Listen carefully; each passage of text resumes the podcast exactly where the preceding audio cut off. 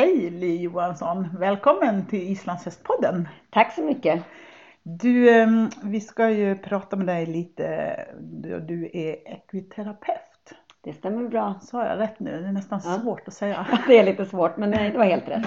Men först så skulle jag vilja veta om du kan berätta, vem är Li Johansson, de som inte känner dig? Jag är en tjej från Leksand som har jobbat med hästar i princip hela mitt liv. Jag började med travhästar, sprang på Solvalla när jag var 10-12 år. Efter gymnasiet så jobbade jag heltid som hästskötare ända fram till 2006. Så det var väl 8 år blir det väl efter student? Nej, inte 2006 såklart, 2004. Ja. Mm. Och då gick jag en utbildning till ekviterapeut. Gick en heltidsutbildning då 2 år. Och sen hamnade jag i Dalarna. Där jag bott i 10 år nu. Ja. Så hästar har varit i hela mitt liv. Ja. I princip. Härligt. Du, ekviterapeut. Vad innebär det? En ekviterapeut jobbar med alltså rörelseapparaten. Så störningar från rörelseapparaten. Så inte halta hästar, om man säger ledhalta hästar. Utan är de stela eller korta i någon muskel. Förlåsningar. Allt möjligt. De har svårt i ett varv, vilket många hästar har. Så hjälper vi dem att försöka bli så liksidiga som möjligt. Ja, just det. En del säger sådär att ja, men, man är ju vänsterhänt eller högerhänt. Är det så man kan jämföra det liksom, med hästar, att de är olika starka i olika sidor? Absolut. Ja, det är de. Du hade utbildat dig, sa du? Ja, precis. Ja. Var gör man där någonstans? När jag gick utbildningen så låg den i Katrineholm. En 2-årig heltidsutbildning. Just för dagen så håller vi på och jobbar med att försöka få igång utbildningen igen. Och då blir den troligtvis neråt i landet lite mer. Men det var en 2-årig heltidsutbildning. Så det var ju sitta i skolbänken. Vi började med att läsa hela kroppen. Alla muskler, alla ligament och allting på latin. För att vi ska kunna prata med veterinärerna. Ja, just det. Sen även invärtes, alla organ och celler, DNA, RNA, allt sånt. Sen började vi lära oss att hitta fel på hästarna. Och sen efter det fick vi också börja lära oss hur vi kan behandla hästarna. Och med hjälp av kiropraktik, laser, akupunktur. Jag brukar värma upp en magnettäcke för då kommer jag djupare ner. Och sen massage och stretchning. Så det är liksom alla de här delarna i en ekviterapeut håller på med alla. Både laser och akupunktur och massage. Och kiropraktiken. Det är liksom, du får liksom ett helt paket där. Okay. Så det är ju väldigt bra. För då kan man hjälpa hästarna på flera olika sätt. Precis. Du, vilka åkommor kan man behandla då? Eller? Alltså i princip, om man säger ledhalt häst. Den behöver vi först till veterinär. Vi får inte behandla ledhalta hästar. Eller riktigt skadade hästar. Just det. Däremot så kan du hjälpa dem både med att förebygga eller hjälpa dem efter. För har de gått och haft ont någonstans så blir de oftast ned. Tyvärr kommer det också ibland från ryttare att ryttaren är sned, sitter snett på hästen. Då får de spänningar som till slut kan leda till ledhälter. Så egentligen allting som kommer från rörelseapparaten. Alltså alla muskler och senor, ligament. Kan du behandla ryttaren också? Nej, jag är inte utbildad för människa. Nej, okay. Men jag brukar säga åt dem att åka iväg och kolla sig. Okay. Du kan se det liksom på... Nej, om man är ute hos en häst och man kommer tillbaka och det inte blir riktigt mycket bättre. Då kan det ofta sitta i ryttan. Då måste man liksom gå ett steg längre och se varför är inte hästen bättre nu? Varför har du kommit tillbaka eller lite så. Ja, precis. Du, hur ofta bör man behandla hästar då på det här viset? Det är jätteolika. Det är lite från häst till häst. Jag brukar ofta vilja behandla hästen en gång. Och utifrån hur den känns första gången så bestämmer jag sedan fortsatt på den. Och är det mycket på den, då vill jag gärna se den igenom 4 veckor igen.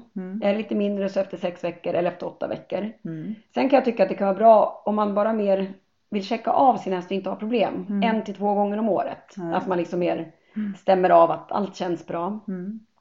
Sen har jag vissa kunder, de vill att jag kommer var 6:e vecka kontinuerligt just för att de är uppe och tävlar och de liksom vill förebygga mer. Ja, just det. Så det är så olika också vad det är för åkomma på hästen, vad det är för fel på den. Jag förstår det.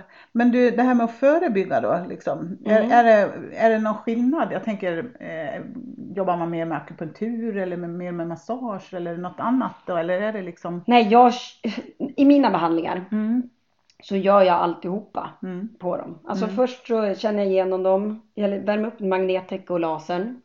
Sen masserar jag. Magnettäcket, varför då liksom? Magnettäcket påverkar cellmembranet som går runt cellen. Så att det blir mer genomsläppligt. Och så får en ökad cirkulation. Det är även lite smärtlindrande. Och det är även avslappnande. Du kan ställa in olika frekvenser. Det magnettäcket jag har går också på ström. Så att jag får lite kraftigare magneter. Och då är det att du kan ställa in lite om du vill ha djupgående eller om du bara vill få igång cirkulation eller om du vill ta bort slaggprodukter och lite... Det blir ju som en massage liksom in i... Nej, den vibrerar inte. Nej.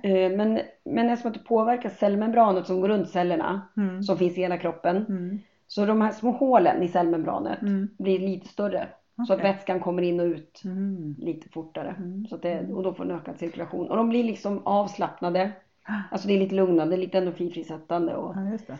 Hur länge håller man på med det magnettäcket då? Står de och har dem på sig? Liksom? Ja, precis. När jag bara värmer upp så har jag ganska kraftigt så det pumpar igång. Så jag står ungefär 10 minuter. Men om man skulle ha ett eget magnettäcke, det som jag, ett sånt med ström till, om man säger. Ja. Så du kan ha allt från 20 minuter, eller från 5 minuter upp till mycket längre också. Ja, just för att, beroende på vad det är du vill göra. Ja. Ja, är det vanligt att man har ett eget magnettäcke? Inte ett sånt magnettäcke. Nej. Storstallen har kanske sådana. Ah, okay. Men inte som privatperson. De kostar ganska mycket. Gör de. Men däremot tycker jag att det är jättebra fasta magneter. Sådana vanliga magnettäcken. Och de kan de ha någon timme på sig. Ja. Eller till och med över en natt om de är vana att stå med det. Ja, just det. Alltså då kör du 10 minuter ungefär med magnettäcket. Och samtidigt kör jag laser. Ofta runt bakknäna. Eftersom att magnettäcket tar bara...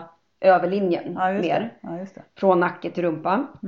Så vill jag också värma upp runt bakknäna. För att det är också muskelfästning jag jobbar mycket med. Och sen om jag hittat något annat, så en spänd bog eller någonting, då kör jag med lasen på den också. Ja, just det. Och den gör den samma sak som man gör? Ja, den påverkar mitokondrien i cellen. Den är också ner på cellnivå. Okay. Jag säger låtsas som jag förstår. Ja. Men det är cellens kraftverk som säger att vi behöver lite mer energi. Och så får igång en cirkulation dit. Och lasen är också smärtstillande, antiinflammatorisk och cirkulationshöjande.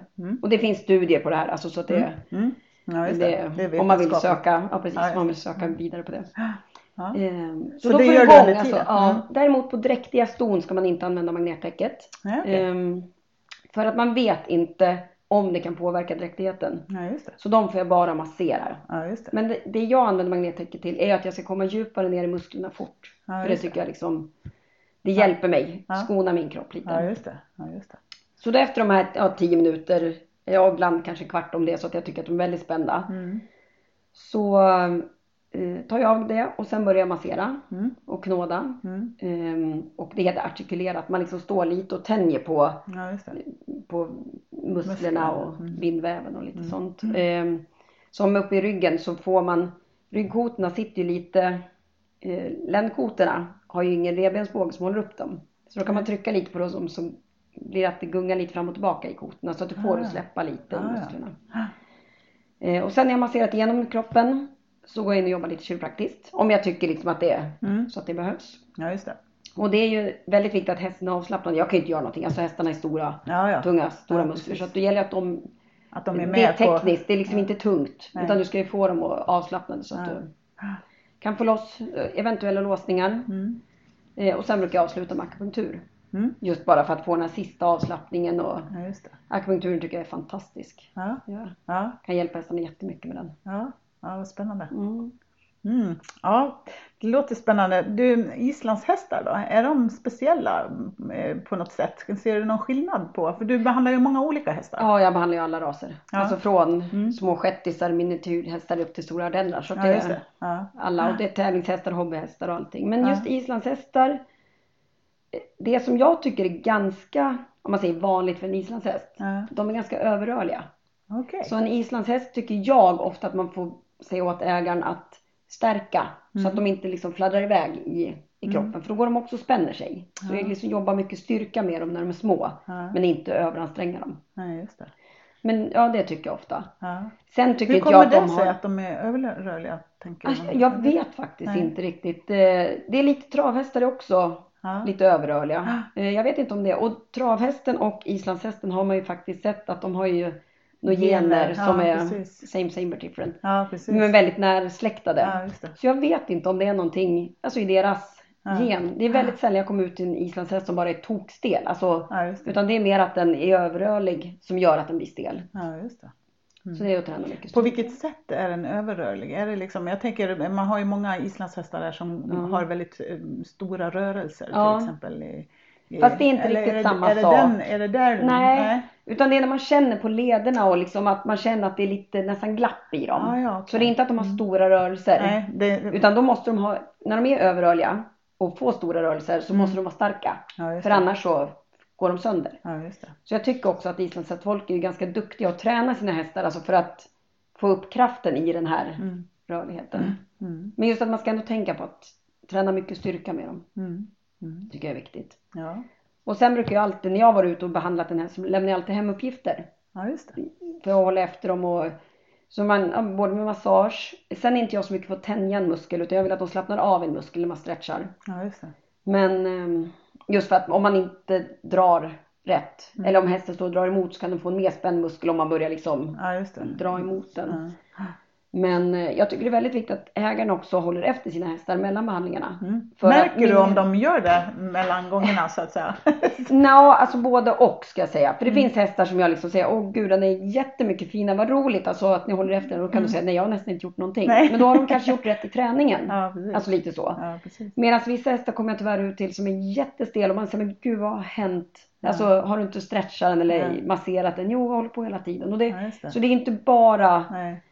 Det är, alltså, hur det är lite alltså, från häst till häst. Alltså individ till individ. Ja. Och sen måste man ju tänka det också att det är individer vi jobbar med. Ja, alla är ju olika. Ja, och det kan vara så att en häst som jag tycker upplever är jättestel, har mycket låsningar och spänningar, har inte ryttaren något problem med.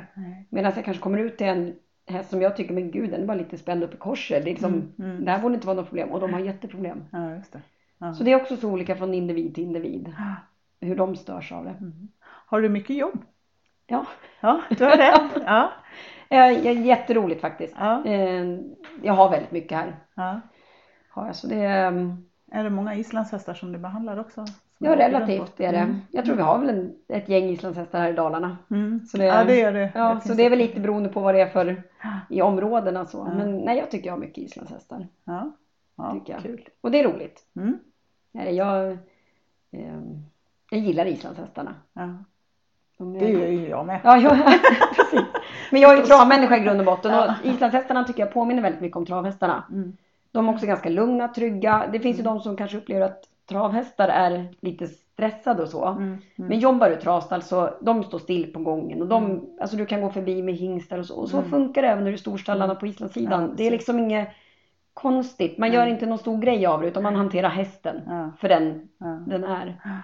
Och det tycker jag är bra med islandshästfolket. Det är liksom, det är ingen knössel. Nej, precis. Ja, kul.